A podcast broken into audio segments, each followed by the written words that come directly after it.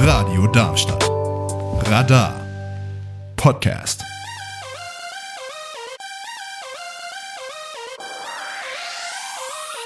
Endlich 18. Das Magazin von jungen Erwachsenen, aber für alle interessierten Hörerinnen und Hörer. Eine Produktion für Radio Darmstadt. Jetzt auch als Podcast auf allen Podcast-Plattformen.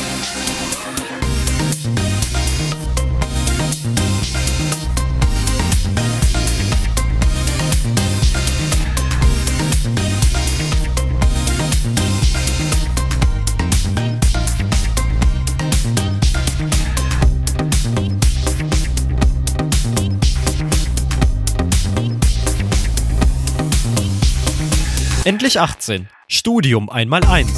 Auf den Schulabschluss folgt das Studium. Oder doch die Ausbildung? Ist ein Studium noch zukunftssicher? Wie finde ich das perfekte Match? Universität oder Hochschule? Was passiert im Studium? Unser Experte kennt die Antwort. Schön, dass du eingeschaltet hast. Unser heutiges Thema in Endlich 18 ist das Studium und dafür habe ich Experten und Expertinnen eingeladen, die mir auf jeden Fall wesentlich mehr über das Studium und die Studiumorientierung verraten können. Und dafür freue ich mich, im Studio begrüßen zu dürfen Uwe Becker von der Evangelischen Hochschule in Darmstadt. Hallo. Hallo. Stellen Sie sich doch mal vor, was ist Ihre Aufgabe an der Evangelischen Hochschule Darmstadt? Das frage ich mich auch manchmal. ich bin seit einem halben Jahr Präsident der Evangelischen Hochschule Darmstadt. Eine Hochschule mit ungefähr 35 ProfessorInnen und äh, noch etwa zehn Personen, Lehrbeauftragte, äh, Lehrkräfte für besondere Aufgaben und äh, Mitarbeiterstab in der Verwaltung von 30 bis 70 Leuten, je nachdem, äh, ob man Zeit, Teilzeit oder Vollzeit rechnet. Also ein großer Staff von etwa 100 Leuten. Äh, meine Aufgabe ist, ähm, diese Hochschule nach außen zu repräsentieren, für diese Hochschule im Außenbereich zu werben, mich politisch zu vernetzen und im Innenbereich diese Hochschule zu leiten. Wann lohnt sich denn ein Studium tatsächlich? Also der Begriff es lohnt sich klingt so kapitalistisch, so nach Kommerz, nach Verwertung. Ich sag mal aus eigener Erfahrung, und ich habe drei Söhne, die auch studiert haben, beziehungsweise gerade fertig werden, Studium soll Spaß machen. Und Studium soll eine Zeit sein, die auch lebendig ist, die bereichert, die Menschen miteinander in Kommunikation treten lässt, äh, Begegnung hat. Äh, das ist sozusagen, Studium ist auch ein Teil des sozialen Lebens, eine ganz tolle Phase, wenn man sie denn so gestaltet, dass man sie mit großer Freiheit auch gestaltet. Und insofern, Anführungsstrichen, lohnt sich Studium, weil es eine unwiederbringliche Zeit ist, die man wirklich auch genießen kann. Gelingt das denn auch immer oder ist das Studium nicht vielleicht auch fast schon Pflicht geworden? So entweder sei es man, es wird dann einem vom Elternhaus, von der Gesellschaft dann ja fast schon irgendwie aufgezogen oder man wird dazu überredet oder braucht es einfach für den Lebenslauf, um, um in die Arbeitswelt starten zu können? Also an unserer Hochschule sind 37 Prozent der Studierenden Erstakademikerinnen. Das heißt, äh, sie kommen aus relativ bildungsfernen Milieu. Da gibt es, glaube ich, in den seltenen Fällen Druck aus der Familie zu sagen, Kind, du musst unbedingt studieren. Aber da scheint eine große Motivation zu sein, ein Studium aufzunehmen. Und ich meine, im Zeitalter des allgemeinen Fachkräftemangels, überall wird händeringend gesucht nach, ähm, nach, nach jungen Leuten, die auch in die Ausbildung treten. Also das sind große Chancen. Insofern ist das eine relativ luxuriöse Situation. Man kann relativ frei wählen. Das Studium hat aber allerdings doch die Chance, dass es perspektivisch erstens äh, dauerhaft in den Arbeitsmarkt vermittelt, weil die Anzahl der Erwerbslosen ähm, bei den Akademikern deutlich geringer ist. Und zweitens, in aller Regel vermittelt das Studium natürlich dann eine Startposition beruflich, in der auch etwas besser oder auch deutlich besser bezahlt wird dass wir einen Fachkräftemangel haben, ist eigentlich den meisten bekannt. Aber merken Sie das dann auch in der Zahl der Bewerberinnen und Bewerber, an allen Hochschulen äh, erleben wir gerade Rückgänge. Ähm, weniger an den Hochschulen für angewandte Wissenschaften, zu denen wir auch, auch zählen. Ähm, aber vor allen Dingen an den Universitäten, auch in den technischen Berufsfeldern, haben wir deutlich zurückgehende Studierendenzahlen. Ähm, das hat unterschiedliche Gründe. Das hat auch ein, ein Grund liegt auch daran, dass die sogenannte Jugendquote nach unten geht. Das heißt, der Anzahl, die Anzahl der Jugendlichen oder der Anteil der Jugendlichen an der Gesamtbevölkerung geht gerade nach unten und wird erst in einigen Jahren wieder deutlich steigen. Und von daher könnte man sagen, reißt man sich so ein bisschen begehrlich äh, um junge Menschen. Ich tue das voller Leidenschaft, weil ich fest davon überzeugt bin, dass unsere Hochschule eine tolle Hochschule ist, dass das ähm, wirklich ein, ein tolles Experiment ist, dort zu studieren und mit Studierenden zusammen das zu gestalten und dort äh, auch ein Stück Lebenswirklichkeit zu erleben. Wir merken eigentlich aller Orten, dass wir äh, Mangel haben an Nachwuchs, egal in welchen Bereichen es ist. Ob Sie mit dem Handwerk reden, ähm, ob Sie mit dem Gaststättengewerbe reden, ob sie mit dem Hotelgewerbe reden oder ob sie mit, mit den Hochschulen reden. Also überall suchen wir und werben wir händeringend nach Studierenden. Was ist der Unterschied zwischen Hochschule, Universität und vielleicht auch was ist Ihr Fokus, was unterscheidet Sie von der Hochschule Darmstadt? Also, das sind ja mehrere Fragen in einem, ne? Ja. Ja. Also, Universitäten äh, haben jahrhundertelange Tradition in Deutschland und die Hochschulen sind äh, relativ jung und sind eigentlich entstanden in den 70er Jahren überwiegenderweise, als die sogenannten Fachoberschulen geschlossen haben und dann haben sich Fachhochschulen gebildet, die späterhin zu Hochschulen wurden. Allerdings sind wir sozusagen bei dem äh, im Laufe der Zeit ziemlich gleichgezogen mit den Universitäten. Also bei uns gibt es zunehmend auch Promotionsrecht. Ähm, wir haben eine breite Palette an Studienfächern. Wir haben sehr, sehr große Hochschulen, äh, auch in Darmstadt. Und wenn Sie jetzt nach unserer Hochschule fragen, das Besondere unserer Hochschule ist, dass es eine Hochschule, und man könnte sagen, es sind mehrere Besonderheiten. Das eine ist, vielleicht sage ich das zunächst, wir sind, ich habe das angedeutet, eine Hochschule für angewandte Wissenschaften. Was heißt das? Es gibt davon sechs in, in äh, Hessen.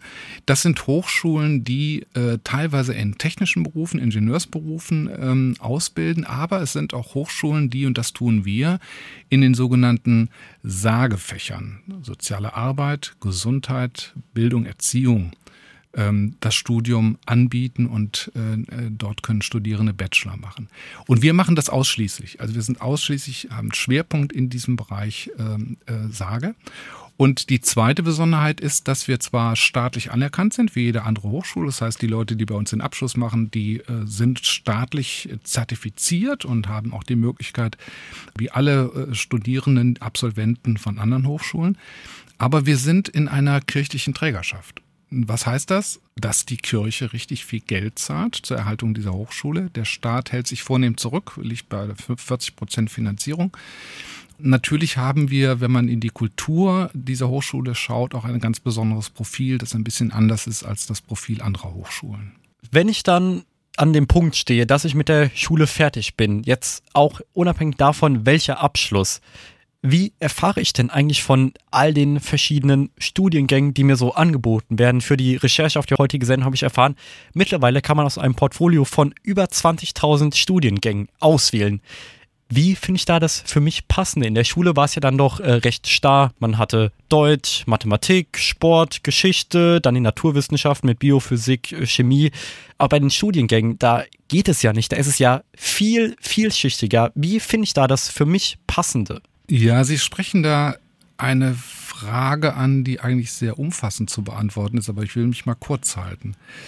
Das setzt ja eine gewisse Orientierung voraus. Und ich glaube, wir haben in den letzten Jahren kaum eine Generation gehabt wie diese, die so schwer getroffen worden ist von Tendenzen zur Desorientierung. Was meine ich damit? Ähm, diese Generation hat zwei Jahre sozusagen mehr oder weniger Bildungsstillstand in Präsenz erlebt und hat sich äh, in Online-Medien getummelt, ähm, hat äh, darunter schwer gelitten, Thema Isolation, Verlust von, von Erlebniswelt, äh, vielfältiger Art. Und vor allen Dingen haben wir dadurch auch eine ganze Reihe mehr an Bildungsverlierern produziert. Also Kinder, Jugendliche, die einfach abgehängt worden sind, weil diese Isolation nicht besonders zuträglich war. Übrigens ganz besonders dort, ähm, wo es Familien sind, die relativ bildungsfern sind, wo also von den, von den Eltern her oder den Erziehungsberechtigten nicht die nötige Unterstützung da war, die man vielleicht gebraucht hätte. Dann ist Corona vorbei und dann erlebt diese Generation parallel sozusagen zum Ausstieg aus Corona, dass ein Krieg droht, von dem spekuliert worden ist und immer mal wieder spekuliert, ob sich das Ganze zu einem Weltkrieg ähm, ausdehnen könnte. Also eine massive Bedrohung, die auch bedrückend ist, weil es tagtäglich in den Nachrichten kommt und irgendwie kann man es nicht verdrängen. Und das Dritte ist, dass diese Generation in besonderer Weise wach ist und geweckt worden ist durch das, was wir äh, klimatisch gerade verursachen. Das heißt, äh, viele sagen auch, äh, ist jetzt wirklich Studium, ist jetzt Ausbildung dran oder muss ich mich nicht vielleicht politisch engagieren oder irgendetwas anderes machen? Ich habe das Gefühl, wir können nicht so weitermachen wie bisher. Und ähm, ich finde das durchaus nachvollziehbar. Ich finde das auch völlig in Ordnung.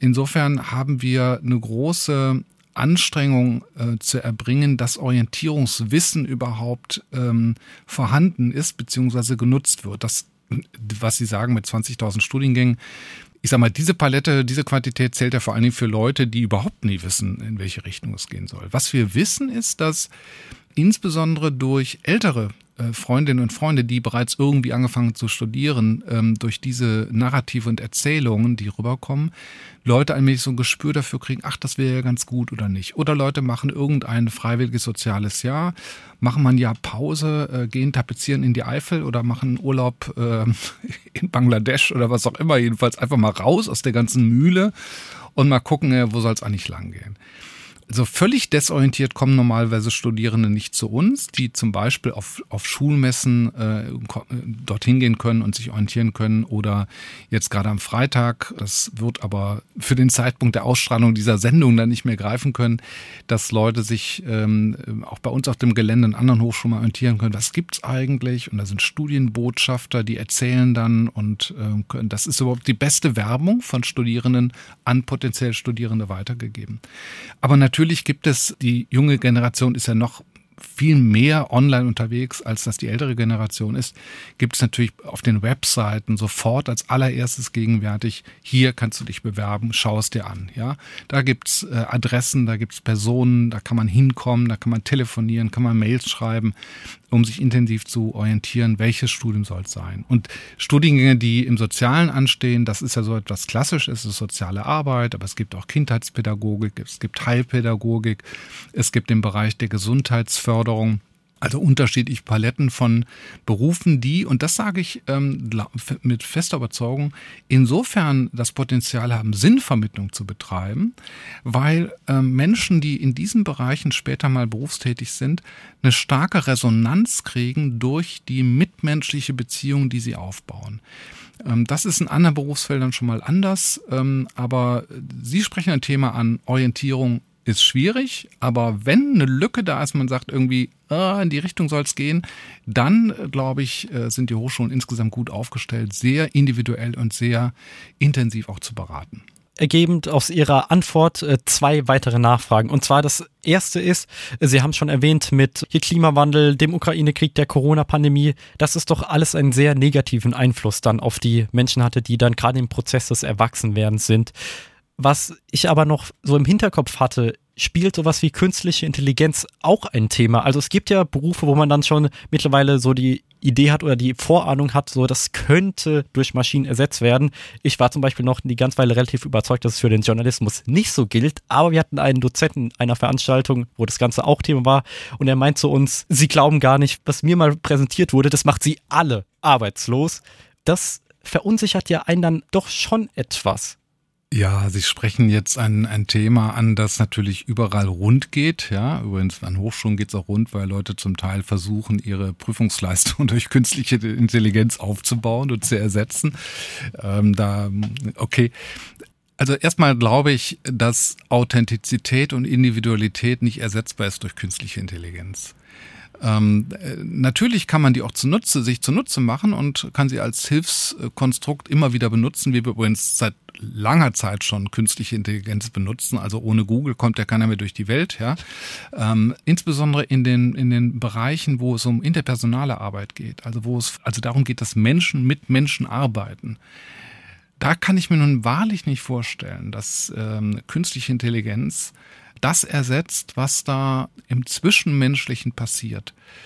Äh, da glaube ich sogar, dass die sozialen Berufe insbesondere sehr gesichert sind perspektivisch. In technischen Berufen ist es nochmal anders, aber auch dort ist natürlich künstliche Intelligenz maßgeblich eine unterstützende Geschichte und also das, die Dystopie nennt man das ja, also etwas, was völlig das Gegenteil von Utopie ist, dass wir alle unsere Arbeitsplätze verlieren, weil die künstliche Intelligenz für uns arbeitet. Also bitte, da sage ich mal, Leute, ich glaube schon, dass wir die Gesellschaft noch selbst in der Hand haben und selbst gestalten können. Und ähm, das kann keiner wollen, dass sozusagen die Arbeit gegen Null geht. Aber wie würden Sie denn mit mir umgehen, wenn ich zu Ihnen komme und sage, Herr Becker, ich bin jetzt mit der Schule durch und habe keine Ahnung, was ich aus meinem Leben machen soll. Wie würden Sie mit mir umgehen? Was sind Ihre Tipps an mich?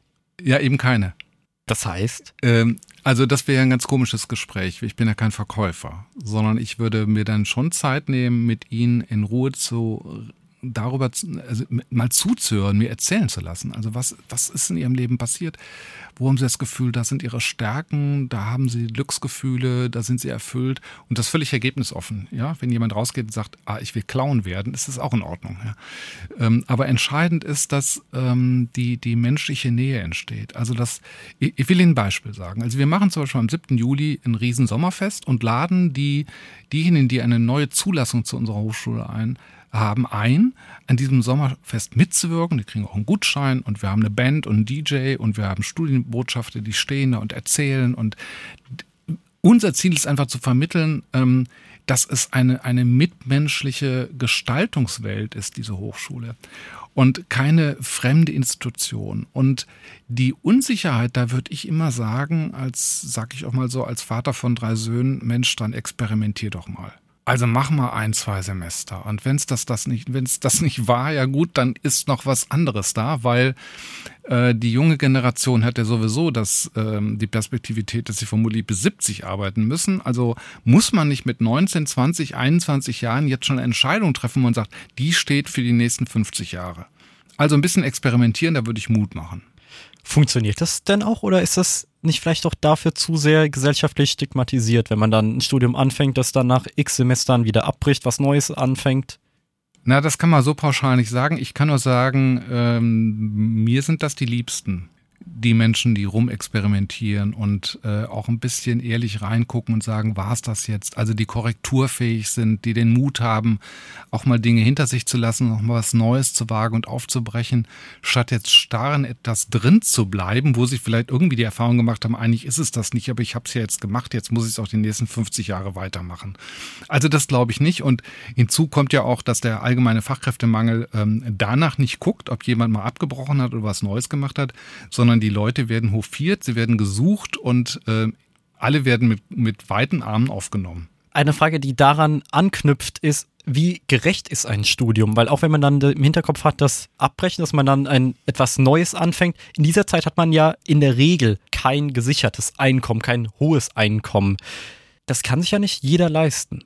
Nein, es ist nach wie vor so, dass wir keine Bildungsgerechtigkeit haben. Es ist nach wie vor so, dass diejenigen, die mit einem gut betuchten Elternhaus ausgestattet sind, ähm, viel mehr, also viel komfortabler durchs Studium kommen als andere, die nämlich überwiegend äh, in, in Teilzeit wenigstens arbeiten, um ein, ein Grundeinkommen zu haben also abgesehen jetzt davon, dass andere vielleicht BAföG-Anrecht haben und über 900 Euro BAföG bekommen, aber man braucht natürlich Geld, die Mietpreise steigen, also es sind auch ökonomisch nicht gerade ähm, sehr äh, große Komfortzonen da. Insofern äh, hat es auch eine ökonomische Ebene, die kann man nicht, äh, die kann man nicht völlig äh, ausblenden, aber ich kann nur leidenschaftlich sagen, ich würde mich nicht primär danach richten. Also ich würde auch sagen, Leute, wenn ihr euer Leben sinnvoll gestalten wollt, dann lasst euch auch mal Zeit, diesem Sinn auf die Spur zu kommen und dem etwas nachzugehen und nachzuspüren. Und lasst euch nicht so sehr einschüchtern durch die ökonomischen Wettstreiter rechts und links, die an euch vorüberziehen, ja, die vielleicht schon ihr Studium abgeschlossen haben, einen dicken Job haben. Ob deren Leben später mal gelingt, ist nämlich eine ganz andere Frage. Was kostet denn so ein Studium? Würde sagen, es kostet Mühe. Ja, also ein bisschen schon. Ich sage den Studierenden immer, sie müssen hier auch Bücher lesen. Das gehört dazu. Das ist einfach Teil des Studiums. Ähm, sie meinen finanziell nämlich an, was es kostet. Gerne aber auch sowohl als auch. Naja, also äh, man könnte jetzt rein ökonomisch sagen, es ist ein Investment in Zukunft, weil ein, Akadem ein akademischer Abschluss in der Regel schnell bedeuten kann, dass man 500.000 oder auch 2.000 Euro mehr monatlich verdient als andere, die kein Studium hinter sich haben. Es gibt auch andere, die auch mit einer äh, klassischen äh, Berufsausbildung, reinen Berufsausbildung gute Aufstiegschancen haben. Ähm, also das könnte man, das ist die eine Variante, dass man das so ökonomisch als Investment bezeichnet, Bildungsinvestition in Zukunft. Auf der anderen Seite, ähm, klar, wenn ich jetzt äh, drei Jahre lang, vier Jahre studiere, statt arbeiten zu gehen und sehe dann vielleicht andere, die in der Ausbildung sind, die vielleicht schon monatlich 1200 Euro verdienen, während ich ähm, eigentlich nichts verdiene oder nur gerade so viel verdiene, dass ich gerade überlebe, dass ich irgendwie einen Job habe mit, mit 500, 600 Euro, dann ist das ein ökonomischer Verlust. Aber ich sage nochmal, also mit der Rechnung kommt man nicht durch, weil ähm, keiner blickt hinter die Kulissen, wie gequält jemand sein, sein Leben verbringt, wenn er irgendeinen Job gemacht hat, nur damit er früher Geld verdient. Ich glaube, Sinnfülle ähm, und ähm, ja, das Gefühl zu haben, das passt zu mir. Es ist etwas, wie früher mal Luther gesagt hat, hat es auch etwas Berufe, etwas mit Berufung zu tun. Es passt, es ist authentisch, ja. Da ein bisschen zu suchen und auszuexperimentieren und dann auch in Rechnung zu stellen, was soll's. Da sind jetzt drei, vier Jahre, die, die es kein Geld bringt. Ähm, dazu würde ich Mut machen. Ich persönlich habe neuneinhalb Jahre ähm, einen Ausbildungsweg gehabt. Also ich habe 13 Semester studiert und habe dann noch dreieinhalb Jahre eine zusätzliche Ausbildung gemacht, äh, um dann letztlich meinen Beruf zu ergreifen. Ähm, ich habe da keinen Moment drüber nachgedacht, dass das irgendwie finanziell mal irgendwann mit, mit 65, 68, 70 Jahren von Nachteil sein könnte. Wenn man dann jetzt den finanziellen Aspekt auslässt, wie sieht's zeitlich aus? Also wie viel Zeit muss ich für ein Studium investieren? Wie viel Zeit muss ich einplanen dafür vom Tag? Also ich glaube, wenn man es ernst nimmt, ist das durchaus vergleichbar mit einer regulären 40-Stunden-Woche. Zumindest innerhalb des Semesters. Ähm, wenn ich alle ähm, Lehrveranstaltungen besuche, die, von denen es eigentlich angebracht wäre, sie zu besuchen, wenn ich alle Prüfungen absolviere, dann ist das so. Man hat natürlich dann nicht jedes Jahr, weil es gibt auch Praktikumszeiten, wo man dann ähm, anders gebunden ist, aber auch natürlich ansonsten auch Zeit, ähm, die studienfreie Zeit, also diese sogenannten Semesterferien, erlauben ja schon das eine oder andere an Luft holen und durchatmen und so weiter. Und es gibt immer so Abflachzeiten, also gegen Ende des Semesters, dann geht bei Dozierenden und bei Studierenden ein bisschen die Luft aus, dann wird es auch schon mal ein bisschen entspannter. Aber ich glaube, man ist ganz gut beraten zu sagen, also ich sag mal, äh, einfach so eine Rechnung, 20 Stunden äh, in der Woche an, an Lehre, die ich wahrnehme, und 20 Stunden ungefähr Vorbereitung. Das ist ungefähr das, was man so, glaube ich, leisten sollte. Vorbereitung ist ein gutes Stichwort. Was muss ich denn vorbereiten, damit ich speziell jetzt auch bei Ihnen studieren kann? Also heißt, ich bin an dem Punkt, Schule ist fertig, ich weiß auch, was ich bei Ihnen studieren möchte. Wie komme ich an dieses Studium? Naja, also Sie bewerben sich regulär im Rahmen der, der Bewerbungsfristen. Äh, die zum Beispiel bei uns in der Hochschule noch, noch äh, gut drei, vier Wochen offen sind. Dann bekommen Sie kurz darauf Bescheid, äh, freuen uns, Sie sind zugelassen und dann gibt es dazu auch ein, ein Warming-up, sage ich mal. Also man, man, es gibt die erste Woche, wo die Leute auch von den Studierenden selbst so eingeführt werden, auch in die Lokalitäten von Darmstadt natürlich, aber geht auch um, geht auch um Studieninhalte, um wie ist ein Studium aufgebaut und so weiter und so fort. Ähm, also äh, da sollte man völlig angstfrei rangehen, äh, weil am Anfang wird man nicht alles wissen. Man, man lässt sich darauf ein und äh, wird dann, das würde ich auch sagen, sehr intensiv begleitet. Also gerade eine Hochschule wie unsere, die weil sie konzentriert ist auf diesen Sozialberufsbereich, ist relativ überschaubar mit 1500 Studierenden, aber wir haben einen Personalschlüssel von 1 zu 40. Das heißt, ein eine Vollzeitkraft bei uns, eine lehrende Person auf 40 Studierende. Das ist ein sehr guter Schlüssel, sodass es relativ familial ist, sodass man sehr viel Auskunft bekommt, Hilfestellung bekommt, äh, Vergewisserung bekommt. Ähm, also ich sage mal einfach mutig sich bewerben und dann mal schauen, was passiert. Wie gut ist denn dieser Schlüssel 1 zu 40? Kennen Sie da den Durchschnitt an den sonstigen äh, Hochschulen und Universitäten? Also ich kann nur sagen, mit 1 zu 40 äh, sind wir ziemlich, äh, ziemlich an der Spitze. Sie haben schon gesagt, so ich muss mich dann auf den Studiengang bewerben. Wie sieht es denn aus mit den Neudeutsch Soft Skills? Was muss ich vorweisen? Brauche ich ein äh, Vorpraktikum? Muss ich irgendeine Projektarbeit vorlegen? Muss ich noch was ganz anderes, was ganz Abgefahrenes machen? Nein, also das hängt natürlich immer von dem Studiengang ab, das kann ich nicht pauschal beantworten. Ähm, in, aller, in aller Regel brauchen Sie halt eine Schlüsselqualifikation, das heißt Abitur oder ein Fachabitur oder ähm, eine, eine mittlere Reife in Kombination mit einer Berufsausbildung und bestimmter Berufszeitpraxis. Und dann haben sie sogenannte Punkte, die sie angesammelt haben. Das Lebensalter spielt auch eine Rolle. Also wir haben ja auch Studierende, die, die sind 30, 35 oder 40 Jahre alt oder noch älter ähm, und äh, brauchen keine weiteren Dinge vorzuweisen. Und ähm, da geht es um Bewerbungsschreiben, da geht es um das Zeugnis, was eingereicht werden muss, da geht es äh, um, um vielleicht ein paar Hinweise auf die, auf die Biografie äh, und äh, das genügt schon. Also es ist kein Hexenwerk. Reicht ein einfach nur ein bestandener Abschluss oder brauche ich auch einen gewissen NC, den Numerus Clausus? Nein, es gibt bei uns keinen Numerus Clausus. Allerdings spielt die Note immer eine gewisse Rolle in der Punktierung. Also man muss bestimmte Punkte erreichen, um genommen zu werden. Das senkt sich auch schon mal ab, wenn man zu wenig Anwärter hat, die, die Lust haben, das Studium aufzunehmen. Aber da spielt die Note eine Rolle, aber das spielt nicht die alleinige Rolle. Springen wir ein wenig in die Zukunft. Wie läuft das Studium ab?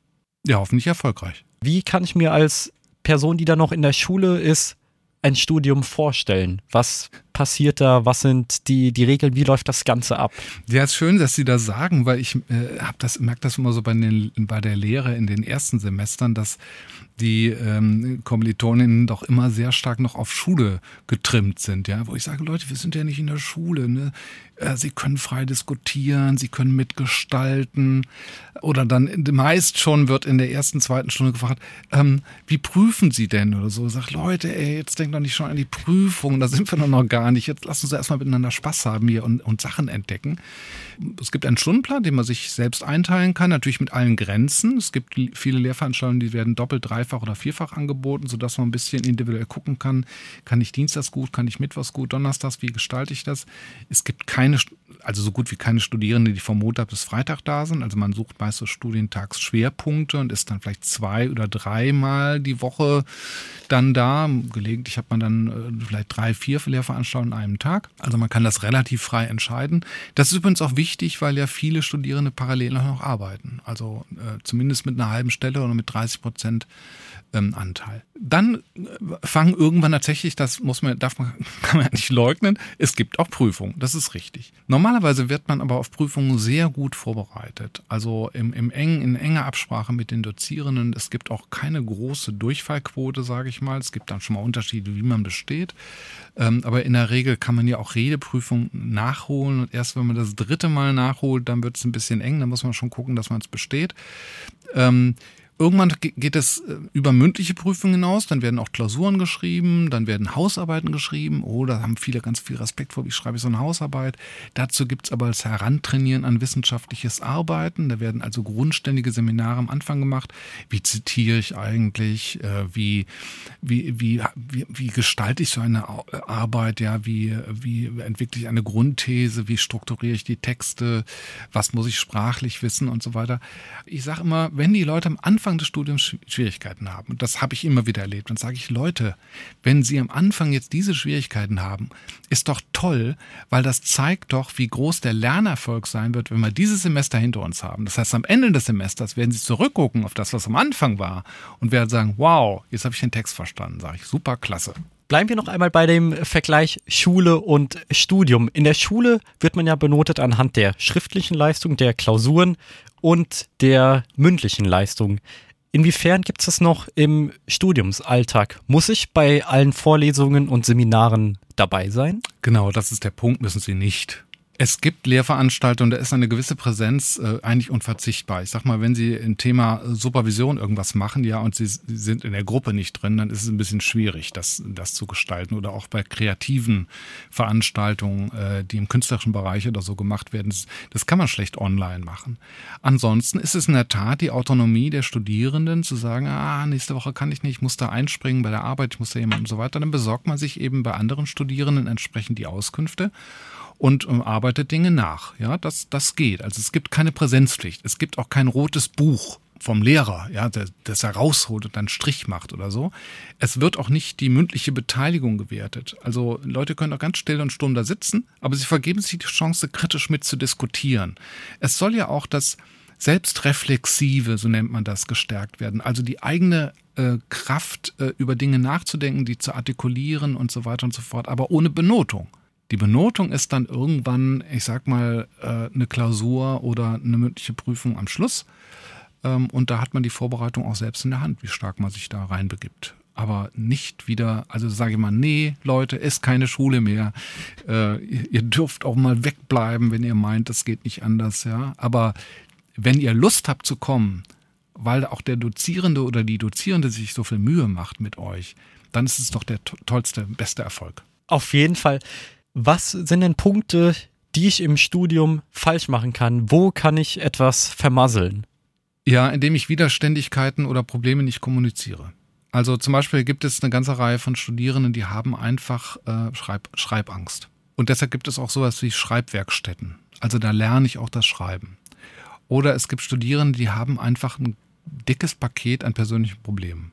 Da ist, was weiß ich, die an Krebs erkrankte Mutter, da ist die Oma gestorben, da, da gibt es Probleme häuslicher Gewalt, und, und, und. Also müssen davon ausgehen, dass 20, vielleicht sogar 25 Prozent der Studierenden irgendwelche Probleme mit sich rumtragen. Und da ist es wichtig, wow. dass auch Räume gefunden werden, worüber man reden kann und äh, dass auch, wir versuchen auch gerade intensiv ein Netzwerk aufzubauen. Ich sage mal, für Studierende, die äh, für zu pflegende Angehörige zu sorgen haben, für Studierende, die äh, psychosozial in irgendeiner Weise belastet sind, für Studierende, die Probleme mit ihrer geschlechtlichen Identität haben. Ähm, das gehört ja alles mit zum, zum Heranwachsen und auch zur Orientierung. Und von daher sage ich immer, das sind keine äh, Automaten, die da kommen. Das sind Menschen mit ihrer Biografie. Und ähm, da ist auch wichtig, dass wir unterstützende Angebote haben und dass wir Möglichkeiten zum Austausch haben, dass wir Kooperationen haben mit unterschiedlichen äh, Einrichtungen, wo wir sagen, ähm, komm, wir können dir helfen. Also eine Initiativberatung, das ist wichtig, dass man das aufbaut. Wie flexibel ist denn das Studium? Also es gibt ja verschiedene Gründe, zum Beispiel entweder, weil ich aus einem nicht so guten Elternhaus komme und dann noch nebenbei arbeiten muss oder auch ganz andere Umstände. Ich äh, muss Personen in der Familie pflegen, äh, man wird selbst Eltern oder man möchte auch umziehen. Wie einfach ist das Ganze mit einem Studium? Also Sie können äh, bei solchen Fällen, wo alles zusammenkommt, ja, äh, und, und nicht zu sagen, alles zusammenbricht, können Sie ein Urlaubssemester beantragen und sagen, ich muss mich jetzt mal ein oder zwei Semester rausziehen. Das wird in aller Regel äh, relativ problemlos ähm, gelöst. Ähm, es gibt Fälle, wo wir merken, oh, da war doch mal jemand, der war jetzt drei, vier Semester nicht da, müssen wir doch mal nachfragen, ja, hat keine Prüfungsleistung erbracht. Da muss man schon intensiv in die Beratung reingehen, ähm, denn manchmal gibt es tatsächlich auch Fälle, das sind Studierende, die haben eigentlich kein Interesse mehr am Studium, bleiben aber trotzdem immatrikuliert, äh, ohne noch irgendwie äh, irgendeine Leistung zu erbringen. Und da wird es irgendwann, führt es dann irgendwann dazu, dass sie exmatrikuliert werden. Aber das ist ein sehr langer Weg dahin. Aber es gibt äh, immer, und das finde ich immer wichtig, immer die Möglichkeit, im Dialog zu bleiben. Immer zu sagen, ich habe da Probleme und ich kann nur für meine Hochschule sprechen. Da ist niemand, der irgendwie starr oder ähm, bürokratisch sagen würde, das geht jetzt aber gar nicht, sondern man geht sehr stark auf die Bedarfe der Studierenden ein. Was sind denn so Anlaufstellen, wo ich mir dann Hilfe holen kann? Sei es jetzt äh, Personen oder auch äh, Angebote im Netz, äh, die sie haben. Also wir können ja nicht alle Leistungen sozusagen als Institution vorhalten, aber wir können ein gutes Netzwerkwissen aufbauen. Und wir haben jetzt gerade frisch eine äh, neue Stelle eingerichtet der Studierendenberatung wo Studierende sich äh, an die Person wenden können mit jeweiligen individuellen Bedarfen, die sie haben und dann wird denen auch individuell weitergeholfen. Weil das so individuell ist, kann man das jetzt gar nicht pauschal sagen. Also wir bauen jetzt gerade das System von Pflegelotsinnen aus, also äh, von für Personen, die auf einmal die Situation haben, das, was ich, der Vater einen Schlaganfall bekommen hat und äh, pflegebedürftig wird und so weiter und die sind da mit 23 Jahren völlig hilflos und, und was soll ich jetzt machen? und kriegen eine Eingangsberatung und sagen, da kannst dahin gehen, da ist der medizinische Dienst und, und äh, worauf man achten soll, wie die Anträge fun äh, funktionieren und so weiter. Also Netzwerkkenntnis ist ganz wichtig. Sozusagen die erste Stufe zur Weiterhilfe, die wird dann an unserer Hochschule geleistet. Wie erfolgreich ist denn das Angebot? Weil ich könnte mir auch vorstellen, gerade auch wenn es die Option gibt, dann Semester zu pausieren, ist ja dann trotzdem von einem auf den anderen Tag dann nichts macht, ist dann das Wissen ja leider auch irgendwie verloren geht. Ist Schaffen da die Studenten und die Studentinnen den Wiedereinstieg? Also In aller Regel ja. Das hat äh, gerade, wenn es, äh, es ist ja nur, nur sinnvoll, wenn Sie sprachen da solche Situationen an wie Umzug oder äh, ein Kind wird geboren, wie auch immer, ja, dass man dann sagt, so jetzt äh, bitte nicht den Stress machen, dass alles gleichzeitig laufen muss, sondern hier miteinander zu beraten, wie wäre jetzt eins der, eigentlich der beste, optimalste Weg, das zu gestalten.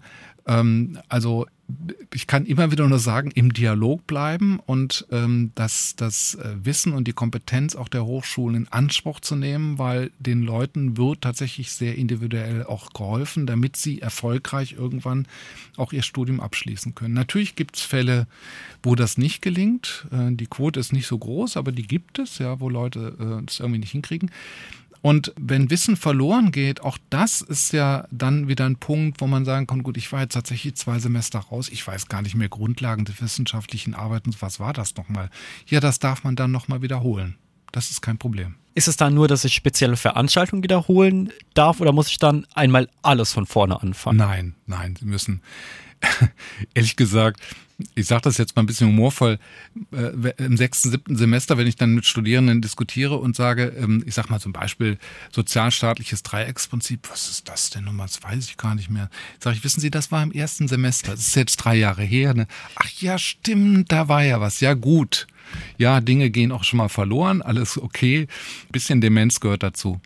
Auf jeden Fall auch eine Parallele, die man noch aus der Schulzeit sehr gut äh, kennt, wenn man sich dann auf die Abi-Prüfung vorbereitet hat und dann Dinge wiederholt hat und dann die Frage war, wie funktioniert das? Und dann kam uns wieder meint, das hatten wir in der sechsten Klasse, war das Thema gewesen. Genau. War immer dann eine sehr witzige äh, Stille. Dann komme ich damit auch schon zu meiner letzten Frage. Wenn Sie sich selbst in der Beratung gehabt hätten, in der Studiumsberatung, hätten Sie sich zu einem Studium beraten bekommen? Also ich muss überlegen, ob ich die Frage verstehe. Sie meinen, wenn ich jetzt Student äh, wäre und wäre in die Beratungssituation gegangen, ob die Beratung für mich hilfreich gewesen wäre? Genau, wenn Sie sich selbst beraten würden. Heißt, stellen Sie sich Ihr früheres Ich vor, geht jetzt zu Ihnen und ist noch unentschlossen, wie, wie Sie das Leben angehen wollen. Ich glaube, dass Beratung nicht einseitig nur an der Hochschule erfolgt. Das ist eine, eine Hilfestellung. Ganz wichtig ist das Gespräch mit Studierenden, zu sagen mal, wie ist es eigentlich hier? Deshalb sind diese Erstsemesterwochen so wichtig. Ähm, wichtig ist, dass man angstfrei daran geht und nochmal, Beratung kann ja nur sagen, ah, es könnte naheliegend sein, das jetzt mal zu machen. Ich probiere das mal. Und dann wirklich nach ein Semester kann er sein zu sagen, tja, war ein netter Versuch, ja, aber war irgendwie nicht das Richtige. Und ich glaube, mit dieser Offenheit und mit dieser gewissen ja auch spielerischen Komponente sollte man daran gehen.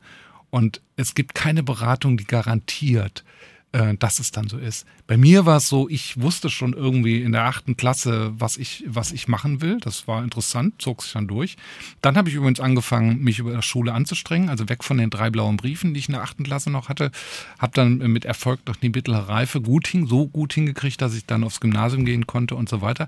Aber da war irgendwie so eine Linie drin.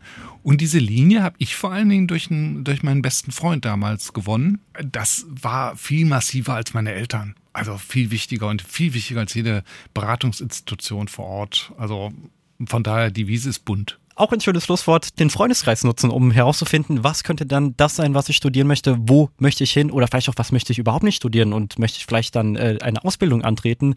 Bei mir im Studio hatte ich Uwe Becker von der Evangelischen Hochschule in Darmstadt. Vielen Dank. Ich danke Ihnen. So schnell vergeht auch wieder eine weitere Episode von Endlich 18. Wir verabschieden uns von den Mikrofonen. Das Coming of Age Magazin Endlich 18 hörst du zuerst jeden vierten Sonntag im Monat ab 17 Uhr bei Radio Darmstadt. Schalte ein via UKW 103,4 MHz von Juli bis Dezember per DAB Plus oder im weltweiten Stream unter live.radiodarmstadt.de. Wenn du nicht genug von Endlich 18 haben kannst, dann höre jederzeit und überall die anderen Episoden des Podcasts auf der Podcast-Plattform deiner Wahl.